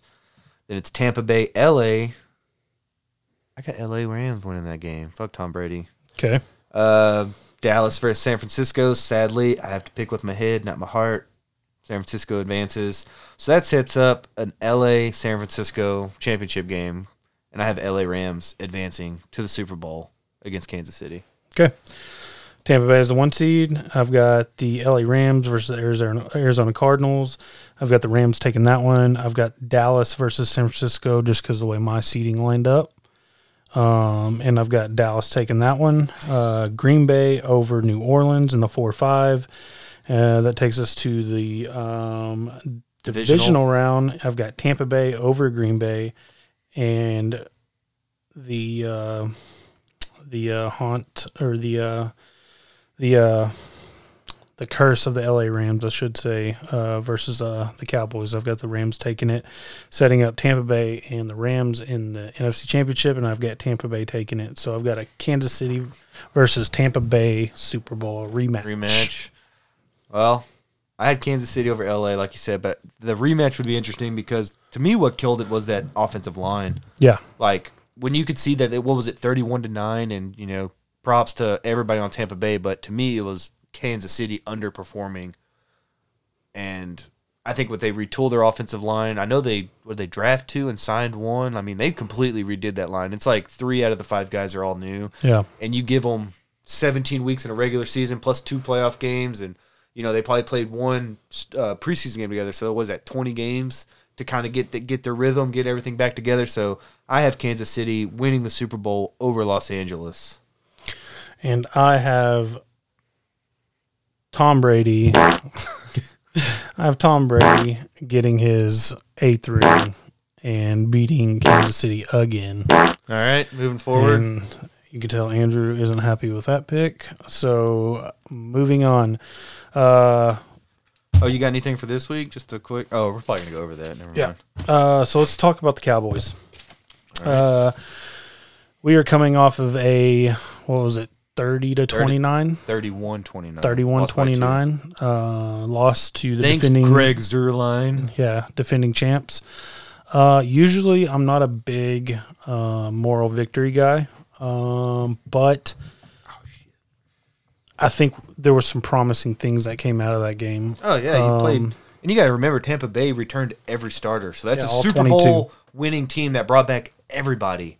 And we're playing with a quarterback that hasn't played in nearly a year, right tackle that hadn't played in a year, left tackle hadn't played in almost a year. You know what I mean? Like, so our guys, you know, hadn't had that mesh together, and dude, we hung with them. It, I told you it felt like a playoff game from the beginning all the way to the end. and i don't want to I, I don't want to hear about the referees i don't you go into any locker room uh, and hear any post-game speech uh you're not going to find one coach in the NFL that's going to say, "Well, the refs got us." And if you watch any football, you'll realize there's always missed calls on both sides. There's, There's a blown call on either. You know what I mean? It's just the fact that it was late, just like last year when we played the Rams. Yeah. And there was that late call, but there was probably calls on both sides that could have, you know, gone either way. And it's that way every every game Oh, across Every the game, league. in from high school to college to Yeah. pros, there's always going to be calls where you're like, "Oh, they didn't call that one," or they called that one and that was a bad call. It's like, You- yeah, you can't be perfect. You can't leave seven points on the field. Um, a lot of people killed the call, um, the the option call on, on Zeke on the goal line. But I went back and watched the game again, and if Blake Jarwin just gets a quarter of a block, not even not even a full block, if he just gets a little piece of his man, Zeke walks in. what did Zeke have? One one guy to miss. Yeah, Yeah, well, yeah. sixteen million dollars. Think you can make a guy miss? Okay, we can we can talk about that, but What do you have? Blake- Eleven carries for thirty-three. Yeah, but that was never going to be the that was the game script. That was never going to be the plan. Are you going to run into the teeth of that defense? If I'm paying sixteen million dollars, No, I'm gonna try. no, you don't. No, I know what don't. you mean. That each team had at least had over fifty pass attempts. It was a Yeah, shootout. I mean, we weren't. But that's not how you you- got one man to miss. But if Blake Jarwin would have got a block, he would have no man to miss. He would have walked in the end zone. That was my point. Blake And- Jarwin was like an undrafted free agent. And he was a fourth. He was a fourth overall pick. Doesn't matter. Do your job. Get a Yeah, block. Zeke, do your job. Make a man miss. Get a block. it's a dude. They both did a poor job, is what Get we're trying to say. Yeah. One guy missed a block. One guy couldn't make a guy miss. Get a block. Um, Hey, you know yeah. who did everything though? Fucking Dak and Amari Cooper. Amari Cooper getting shunned all off season, getting no love. Comes out there with like 13 catches, 100 and two touchdowns. what do you have? Like almost 190 yards, like something ridiculous. Yeah, two touchdowns. I think that was like a big fuck you to everybody who says I'm I don't. not good I don't understand the Amari Cooper hate I've around always- nationally. I, have always loved Cooper. When we got him, I was thrilled because we we were gonna use a first round pick on a wide receiver. I don't remember who came out that year. Maybe we can go back and look, but nobody was as good as Amari Cooper coming out of that draft. And when we got him, he was like 24. You know, some guys come out of the uh, out of college was- and they're already 22. he was 24 with like four years experience. Yeah, and it's like he's, in my opinion, he's always been at least a borderline top ten wide receiver. It's like I would give up a number one pick any like today again to do it all over again if Yeah. all I had was because you got to remember who we had. That was after we got rid of Dez. I think we had Cole Beasley. What was that? Um, Hurns. What was his name? That ended up Uh, Allen Hurns. Allen Hurns and like some other scrub. It's like our best receiver was Allen Hurns who bent his leg the wrong way and Cole Beasley. So it's like, yeah, make that pick. And then since he came here, he's been just nothing but a professional. And then again, just a top 10 wide receiver. Yeah, I was super impressed with Dak. I mean, I didn't expect anything. You know, I, I'm not shocked just because of the person that Dak is. Oh, he's a, he's on, a great dude. on and off the field, the way he prepares. and the shoulder thing never really worried me. I never thought that, like, I just think No. they just didn't want to, like, They didn't want to risk it. Risk it, yeah. You know, and, and People were acting like, "Oh, you think he needs surgery?" And I'm like, "No, I think he's just gonna. They're gonna play it safe." what they did is they had to protect Dak from himself. Because if you watch Hard Knocks, Dak was He wanted to get out there. he was pissed. Yeah. he was pissed about missing reps. He wants every rep. He wants every opportunity. And I think they were just protect. Sometimes you have to protect the player from. I think McCarthy said something. You have to protect him from himself Yeah. because he wants to just go, go, and go and Yeah. play hard. Yeah. And it's, you have to tell him like, no, we got seventeen, hopefully more than that games coming up. So you know, it's like just rest your arm. And he got out there and he showed you why you paid him. Yeah, could have had him for twenty eight million a couple years ago, but And then even thirty-two, and people were like, you can't pay a quarterback that much. It's like, okay, well now it's going to be forty. T.J. Watt just got twenty eight million. Yeah. so, So, now defensive end's getting what we could have paid a quarterback. so yeah. Um, hello, Hank again. Yeah. You got, you Oh, got the that- sneezes. oh my god, that's adorable. we get that audio. No, you done? All right. That was adorable, Hank. Um, but yeah, no, it was. I, I was really, you know, uh, um, I'm not a big moral victories guy, but there was a lot to be excited about. Um, Oh, yeah. But here we are in week two. Um, we've got Randy. It's been a rough week too. We haven't even played yet. We've got Randy Gregory in COVID. Uh, COVID protocol. If he can't get two negative tests by Sunday, we're missing him. Demarcus Lawrence broke his fifth metatarsal um, yesterday. He's out. Uh, they say four to six, but it's likely six to eight. It's the same metatarsal he broke his rookie year, and he missed eight weeks. Then Is that um, one of those injuries I think I've heard where it's like once it happens, it could happen again? very easily, Very especially easily, yeah. especially if you try to if he tries to come back on that four to six timeline, it's very possible he Look, just re-breaks. I it. wish I knew now we d- we've done research, but like, do you know when our bye week is? Because if the bye week's anywhere near that, and we could give them like that extra week of rest, or you know, say we're playing like just I don't know who's on the schedule that you would feel comfortable resting your best player on. But if the bye week's like week six or seven, you know, I would say, dude, just sit out one more week, take that bye week, and come back even stronger. So Let me see when the bye week is. looking Um, it up, Looking it up. Let me see. Hank week seven. again. Week Oh, seven see? is the bye. That actually works out well. So it's like make it through six weeks. If he can rest that seventh week and come back strong week eight, and we still have fucking nine games after that. So it's never good to get an injury like that, but if you have to do it, do it in week one. You know what I mean, or like do it in spring training, and so you can still come back in the season. So, but that's Yeah. your best, hands down, best defensive player and captain. I mean, people might give him shit because he doesn't get sacks, but if you see him set that edge, if you see him stop that run, if you see him hype up everyone on the sidelines, If you like- know, if you know football, um, I think he was graded by Pro Football Focus as like the second best edge rusher in the you know for week one. If you know football and you know what to look for, you realize how how just how important he is to that defense and to this team. He's not Absolutely. because to me the D end position is not all about sacks. You you hit it on the head. Can you set the edge? Can you force the play the other way? Oh, Can you, can't you can't go to his side of the ball No. because his motor never stops. His he's he's always in pursuit. Yeah, he never Um, gives up, dude. He's just he's, just a usually force. he's usually getting double teamed because we do not have a threat. You know, outside of this year, it, it's to be determined um, what Randy Gregory's going to do. God, I Um, hope he gets those negative tests. If not, we have no edge rush. Which I like Dorance Armstrong because I was going to ask you. So who's going to be on the outside if Gregory and I read reports today that uh, Micah Parsons was working with the edge rushers. that so cool? um, I think they're just going to line. I think they're just going to line him up wherever this week. Fucking D Ware's coming in. Um, so you have Demarcus Ware breaking his foot. You have Marcus Lawrence. What did I say? Demarcus Ware. Yeah, I was just, I was just saying that name. Demarcus Lawrence with the broken foot. You've got um, Randy Gregory out with COVID protocol. La'el Collins is suspended five. We got the news that La'el Collins was suspended five And games. With that, was he refusing COVID test or drug test? Drug test. So here's the deal on that. I've heard he got tested like, He got tested 180 times Yeah, that's what I heard, over a 10, 180. 10 month period. and when I told Claire that, she was like, "I was unbelievable." I was like, "Once you get in that program, though, that was like they target." But how you. did that fly under the radar? 180 tested? I, ne- I never knew he even entered the program. I thought he. Well, I, I thought I, I, heard that. I though. never thought knew he, was, entered the program. Uh, obviously, he did because And he no let one else seven gets- tests over 180. And what's weird is the suspensions are either four or six games, and they give Yeah, him a five. five.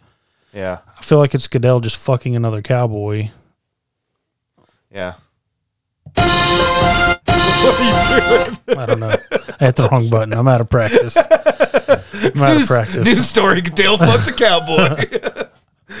Uh, well, um, and then Gallup was that a then- muscle strain? uh, no, he's yeah, calf Quad- strain, calf calf strain. strain. He's out three weeks, three to four weeks, Which, if if we're gonna take an injury, I think we could take an injury to the wide receiver corps. But because it still leaves you Lamb, Cooper.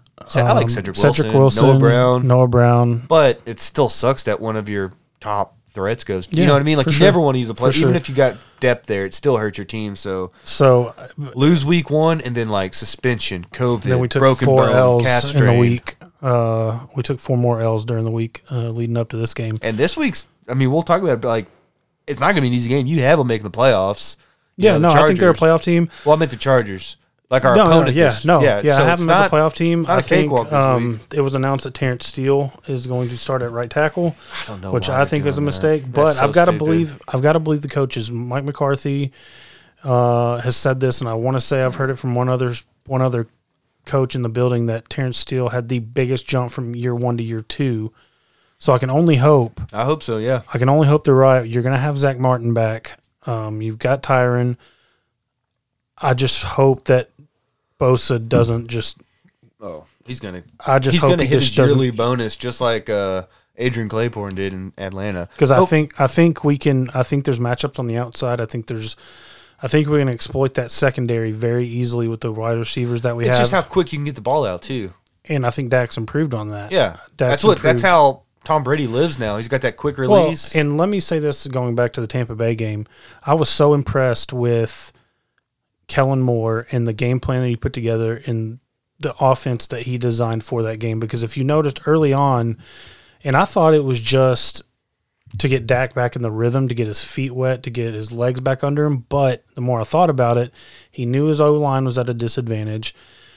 He was running all those little quick little screens, quick little outs, but and that helped kind of overcome some of the some of the line play that was Yeah. getting blown up. That's what a good on coordinator does. He looks at what the defense gives them and how to exploit it, and that is something Jason Garrett never did. Jason Garrett says we're going to line up and we're going to smash them right in the mouth. You know, we're going to play Helmet one on, on one and we're going to beat them one versus one. It's like no, you need to see like, do they have a rookie cornerback out here? Do they have a safety with a bum knee, or you know what I mean? Like exploit that one person. They just they kept going Well, after that one rookie and, corner and in it's Tampa what Bay. and it's what Tom Brady did to Anthony Brown. yeah, that's what you do. But You okay, exploit their weakness. Mike uh, Mike Evans, Trevon Diggs, cool. Fuck it. I'm going over to Antonio Brown versus Anthony Brown. oh, he, he's he's gonna- Anthony Antonio Brown had a great game. So we need boss boss man fat to get get on the field because I don't know if I can take another fucking week of Anthony Brown.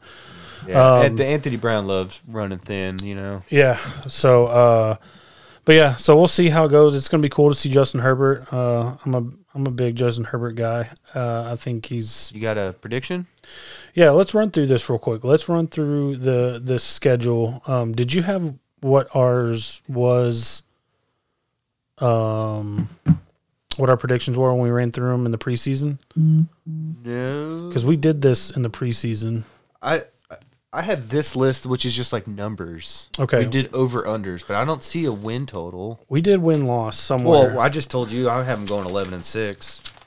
But yeah, you're right. We did because I remember being very cocky, being like, "We're going to beat Tampa Bay in Week One," which I was damn near right. At Zuerlein had just made a fucking field goal. Hmm. Okay, It's, it's got to be in there somewhere, but yeah, it's got to be, in, but I'm not gonna flip through. I, like I said, I just have over unders here, which we can go back I saved. So at the end of the year, we can look back and I see did say I were. did save our um our uh like player awards. Mm-hmm. I saved all that stuff. So um all right, so uh on Sunday we've got we're at the LA Chargers. Um I've got that as a W. Me too. Got that as a W. You got a score though? I just randomly wrote down a number. No, I'm not gonna do a score. Oh, I did for this week. I had 31 35, 31 35. which I think we're three and a half point underdogs. So obviously we cover the spread. Okay. Um so I've got that as a dub. Uh, we already got. Oh, you're gonna do. You're gonna do it right now. So we already got one loss. Yeah. So uh Philly. Where's it at? Uh here. doesn't matter. That's a win. Uh, so I got Philly as a win. Okay. Uh, Carolina at home. Win. Okay. Uh, New York at home. Giants. Giants. Win. Uh, at New England. I'll take that as a loss. I'll take that as a loss as well. Uh, bye week, then Minnes- at Minnesota. Sunday night. I think that's a win. We beat them last year with Dalton. Yep. Uh, let's see. Uh, versus uh, Denver at home. Assuming Teddy Bridgewater's quarterback, that's a win. Okay. I agree with you there. Uh, at home versus Atlanta. Oh, that's a win. Atlanta looks terrible. Then we got at Kansas City. That's going to be a. I got that as an L. We'll take that as an L. Yeah, that's realistic. Okay. Um, then we've got the Raiders at home That's a on short Thanksgiving. that's a short week too, man. So honestly, that's a toss up. That's a pickle. I could see you. You you make the call I'm gonna make it now because I have I have give a loss. I have here. Raiders making the playoffs, and that's a short week for us. Uh, then we're at New Orleans Sunday night that's a tough three, Thursday night. Excuse me. That's a tough three game stretch. I'll, I'll say night. we pull out the win there, okay. so we break the losing streak. Okay. Then we're at the football team. I'll take that as a loss. I think it, we're gonna go one and one. We're at the Giants. That's a win. Uh, at home against the football team. That's that's a win. Yeah. So we take one and one. All right. Then we got the Cardinals at home. That's an L. Then we finish up at Philly. Fuck Philly. That's a win. So I've got us 11 and 6. 11 and 6. There it is. So I'll keep this right here so we can refer back to it. Um, but yeah, I mean, I'm excited. Uh, I like some things that I saw, um, and just a little update that right before we started recording, we were watching the the Washington Yeah. Giants game. Saquon, and, uh, 100 yard touchdown. no, damn it. Uh, remember we saw that lineman go down? Yeah. Yeah, fractured his leg. Who was it? That lineman, I don't know. It He was carted um, off. It wasn't that dude from UTEP, though. Was it the Hispanic dude? No, it was Nick Gates. Okay. I can't Yeah. remember what his name is. Hernandez. Hernandez. Yeah, He's yeah, yeah. He's a fucking dog. Dude, That's who I I, want want on my team. He's I just like, him. he's like a Richard Incognito, but he's not so much of a bully and asshole, but he's, He's like, not a racist. yeah, he's not a racist piece of shit, but it's like, that's who you want on your team. He is just going to be mean as hell to that other team. It's like, give me five of those guys on each of my lines. Yep, I agree. I just tried to check. I saw Saquon had a fucking 41 yard run, but he currently has 39 rushing yards. What the fuck is that? Oh, I'm gonna turn the game on right now. Well, how about we finish up, then we'll watch the game. Turn it on. All right. Um. So yeah, that's Cowboys. Look Oh, routine, God. but they got You turn the fucking game on. Dude. You're gonna watch a game while we record. Well, I just want to keep you updated. You know, you got a running back on. I'll It's get an alert on my phone. it's, we don't need it's that. 14-13 football team. midway through the third. midway through the third. Yeah. Jesus, that scared the yeah, I was like, shit that came out into of our me. earphones like full static. Sound like we're making contact with aliens. Woo. All right. Uh. So yeah, that's it for Cowboys talk. You got anything else? Nope. Not Nope. well, not on the Cowboys. No, Not on the think we covered Cowboys. Everything. Just All what right. you watching and what is that? Was that what? Yeah. next? Let's We- wrap we- it up. What are we it there? watching? What are we listening to? All right. You asking me? Yeah, because I don't have. I've been watching one thing and I've man. already covered. I've- it. Go ahead. I've written down a few. I'll just go over real quick. Watching. Uh, this was on. We watched it on Hulu. It's from the Vice Network. It's called The Devil You Know. It Uh, was, a po- it was a podcast, right? no, that's The Devil Within that I listened Oh to. yeah, yeah, yeah. But I'll say season one is about this guy from like North Carolina that's like this weird Satanist, like overly over the top, wanted to just scare everybody. He had a house. His, he went by Pazuzu, which is the name of the demon that possessed Linda Blair and Exorcist. So, and you just look at him. He had you know the all the tattoos, the piercings. He wanted to do like horns. Like he just wanted to be like that freaky guy to scare people. And his house, I mean, it was just he lived in this little house in this house in um in a neighborhood, but it was like they would say it was just trash everywhere. People could literally just squat and take a shit in his house. Like nothing went, nothing was off out of um. What am I trying to say? Nothing was. What am I trying to say here? You could do everything you wanted. Nothing Oh, was just- uncalled for. Nothing was And um, off the table. Off the table, yeah. And then um, all the, then then, you know there's like these weird like bear. There's like these um spots in the backyard that look like you know like they just recently been dug up and turns out like he's been killing people and this went on for like 10 years and then they finally like started investigating and realized like he was like a he was like a murderer and he was literally just like partying and he would get people to bur- bury bodies in the back with him uh so that one was decent but then season two was about this basically like this alex jones wannabe female from ohio uh by the name of sherry Shriner and she had like this cult following where she would just talk about like you know she was very religious she went to liberty university and it was all about like reptiles and the lizard Turning people. Yeah, like the New World Order, and she was just very religious. She said she was like one of the twelve daughters of God. Like God, God had two sons, you know, Lucifer and Jesus, and then he had twelve daughters, and she was one of them. So she was like an earpiece for God, and everything she said was like straight from God. And um, it starts off with like this woman in Pennsylvania killing her boyfriend, but they said it was like a suicide that he put the gun he he made her take the gun and put it to her head and he they pulled the trigger together, but and so they were like, well, he was driven by this Sherry Shriner lady, you know, like he'd been listening to her for so long and it's just wild, dude. Like it just takes off from there and there's like another suicide that like Sherry's involved in, but it's like this lady was convinced that she was like an angel and she was just not killing herself, but she was like going back to heaven as like a warrior. I mean, it was just like crazy fucking shit when you listen to it. So it's kind of like the devil you know is like like how crazy people can live next door and you know influence you in a way. And uh, I don't know, man. It was just it was really good. I did a terrible job describing them both, but if you have Hulu or Vice Network, just check them out. Uh, another thing was that Vacation Friends that was on Hulu with John Cena and uh, Lil Rel. Yeah, how's that? It was ext- I wrote it's extremely enjoyable, dude. It was like one of the my favorite movies I've seen all year. Like it's just like a good buddy comedy movie. Yeah. That just like I said, it was just it was funny, but it was also like different, and it was just I just it was so enjoyable. Like I remember having to get up at one point, and there was only like thirty minutes left, and I was so bummed out because it's one of those movies you just wanted to keep going because every scene, you know, there's never a boring, there's never a part where you're like, let me just check my phone real quick, or I was just I was just thrilled with it the whole time. Uh, another thing on Hulu we've been watching is Wife Swap, and I forgot how incredibly crazy that show is and how amazing it is. Like when those families like clash because they try to get the most two opposite families, you know, like a conservative Christian family and an atheist family, and they just make them switch out and live their lives like that, and it's just. It's fantastic, dude. The drama is amazing.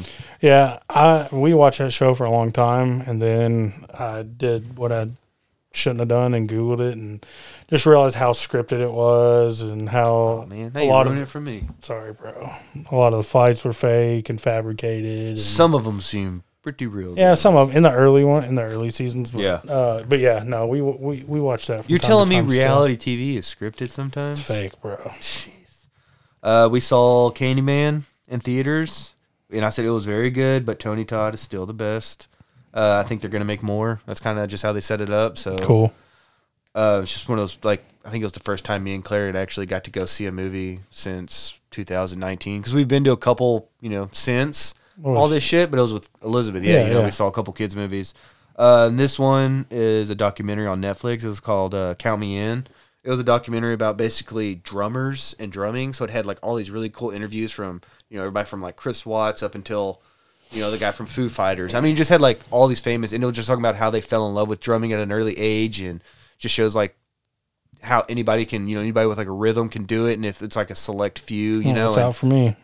do what? I've, I'm out. I have no rhythm. dude i it makes me just like want to be a drum I've, I've always said if i could play any instrument it would be like the drums or the piano Yeah. those are my two favorite and i was like i would love to get elliot a drum set but then i would immediately regret it but for any musicians out there count me in it was, it was just extremely good um you watching or want me to go straight to listening I don't have anything. okay I i'll keep rolling I'll talk. About as I said, this we haven't recorded in so long, and I was just sitting down trying to recant everything. Which, no, well, not everything. I watch a lot of stuff, but uh, listening. This one was called. These are both on uh, Spotify. It's called The Devil Within, and this one was a crazy podcast because it was um takes place like in the late 80s and it was like this boy in like jersey like this all-american kid and then he all of a sudden like well i guess he starts getting kind of in, interested in like satanism and have you listened to it Oh, yeah. dude it's fucking crazy because like it's not a spoiler because it starts off it's like he kills his mom like brutally and then they find him dead in the woods later and they said the way he died like he cut his wrist with one hand so deep that his wrist was almost Hanging off, off, and But then he cut his but then he throat. cut his throat and nearly decapitated himself and they're like you know, he, he cut his wrist first, and he cut it so deep. They're like, "There's no way a 14 year old he would've bled out in seconds. Yeah, they're like, he wouldn't have had the strength to then. He would take both hands to cut his throat. And I was like, dude, he fucking conjured up something. And I'm not religious at all, but it's like when you listen to it, he became so entranced with like Satanism and like, and they give you a really cool history because the town he was from was haunted as fuck. They talk about the New Jersey Devil. I forgot the name of the road. It was like Clifton or something. It's like the most haunted road in America, and just the backstory about everything like spooky that goes on there. And then well, wasn't there? Wasn't there some? I could be mixing up podcasts, but wasn't there uh, didn't he have like a buddy or like an older dude that he was hanging around with? And He had a buddy that that uh, who, who got him into it because they did they did a school project over Thanksgiving, and they had to pick a religion, and his buddy picked like Satanism, and then he just became interested on what his buddy was doing, and his A lot buddy of was people like, you know, thought- he kind of took it. The guy obviously took it too far. He like conjured some shit up, you know, like they found like these worshippers in the forest and. He did something where, like, I forgot what it was, but he he cracked this code as to how to conjure something it's so detailed, man. Like like I said, it's, I'm I'm only giving you like the bare bones of it, but it was really good. But he found like this way to conjure something, and he did it at this house. And when it did, like like something happened, and then like weeks later is when he went in this trance, killed his mom, nearly cut his wrist off, and then damn near decapitated himself in a murder suicide. It was just fucking wild. Yep, that was a good one.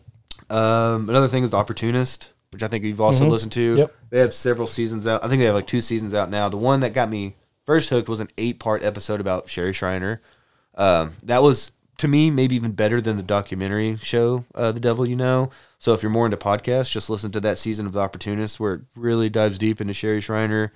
Uh, but they also talk about like this lady who kind of conned people into into adoptions, which is a really fucked up thing to do. Is to basically bleed these people dry of money trying to get an adoption, and then just like you know drag them along, and then just say, oh, it didn't go through. After she collected a ton of money, and she ended up getting like two million dollars from these people. Uh, then there was another one about this guy who diluted like um, cancer treatment drugs, and he also made like nineteen million dollars. It's like swindled. Yeah. that's what I'm saying. So they can go on forever because there's all these pieces of shit, and it's the way they the way they introduce it as uh, the opportunists is like people, ordinary people who embrace like bad things or sinister things just because the opportunity presents itself. Which is true. I mean, that's kind of human nature. It's like if you can profit off of this and you know it's wrong, but you do it anyways, that's an opportunist. Uh, and then, pivot real quick. Claire got Audible while we were having recorded, and I've just been listening to all these fucking books, and uh, some of them are just like short stories, so you can listen to them in like two or three hours. But um, my favorite one, these are all free, by the way, because I don't have the money, and you only get, dude, you get one credit a month. That's ridiculous. And we like got job premium. and like jobs like mine and yours, like you could burn through a book in a Dude, couple I days. and then Nick, our buddy Nick, tried to send me all these books, but you can't even send credits to each other now. Or books that you already purchased. So she listened to, she joined some dumb yoga book club, so she used all the credits for the first two months. So I had to find these As free you- ones. As you mentioned in the beginning, selfish. Selfish Claire, but I will say there's this really good book. Uh, it's called The Plot Against America by Philip Roth, and Philip Roth's like considered one of the greatest American writers like of the 20th century. And I first knew about this because it was developed into a TV show on HBO, and I really wanted to watch it. And it's basically it's like an alternate history where Charles Lindbergh runs for president as opposing FDR in 1940, and he actually wins the presidency. And if you didn't know, FD or um, Lindbergh was like basically a Nazi.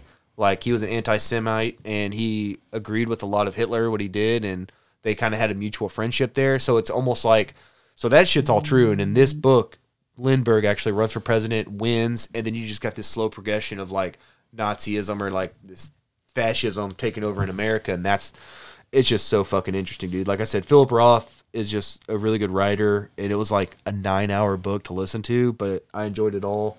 He's got a few other books that are free on there too. So if you like Philip Roth, all his books are free. Did you did you ever watch Man in the High Tower? No, but that's another like alternate Part- history. Yeah, yeah, yeah, where they Japan and Nazi Germany win the war. and they divide the U.S. in half. Yeah, uh, I got so many in my library. As soon as I get more credits, like, and I told Claire she'll waste it on like a four-hour book. And I'm like, fuck that. Like, I'm gonna listen to War and Peace by Leon Trotsky. It's like 60 hours. Like, I'm gonna get all my money's worth. Like, all you know, like all these Stephen King books, like Under the Dome, 11, 22, 63, like these massive books that would take me months to read. Like, I'm gonna listen to them.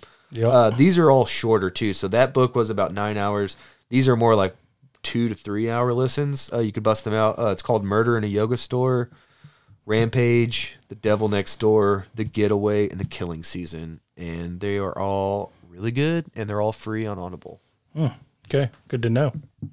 Good to know. Yeah, I feel like I just talked a lot. Well, I'm glad I because- didn't describe much. Very. I'm glad you did. it very well. because I have just been watching seasons of Big Brother. I re- really, I mean, uh, my job allows me to put whatever I want on my phone and just work, and I'm in the my dream. I'm in my little cubicle and just getting my workout and freaking watching Big Brother or whatever I want, listen to whatever I want. So, but yeah, so that's it. Um, you got anything else? Nah, dude, I just talked a lot. No, I think I'm done. I'm done. I'm No, so but- winded. But uh, it feels good to be back. Um, Oh wait, I got one more thing. what you got. You're going down, Troy. I got this week, Ooh, all right. and you can't respond either because this is my podcast. I guess that means I got to put this out tonight.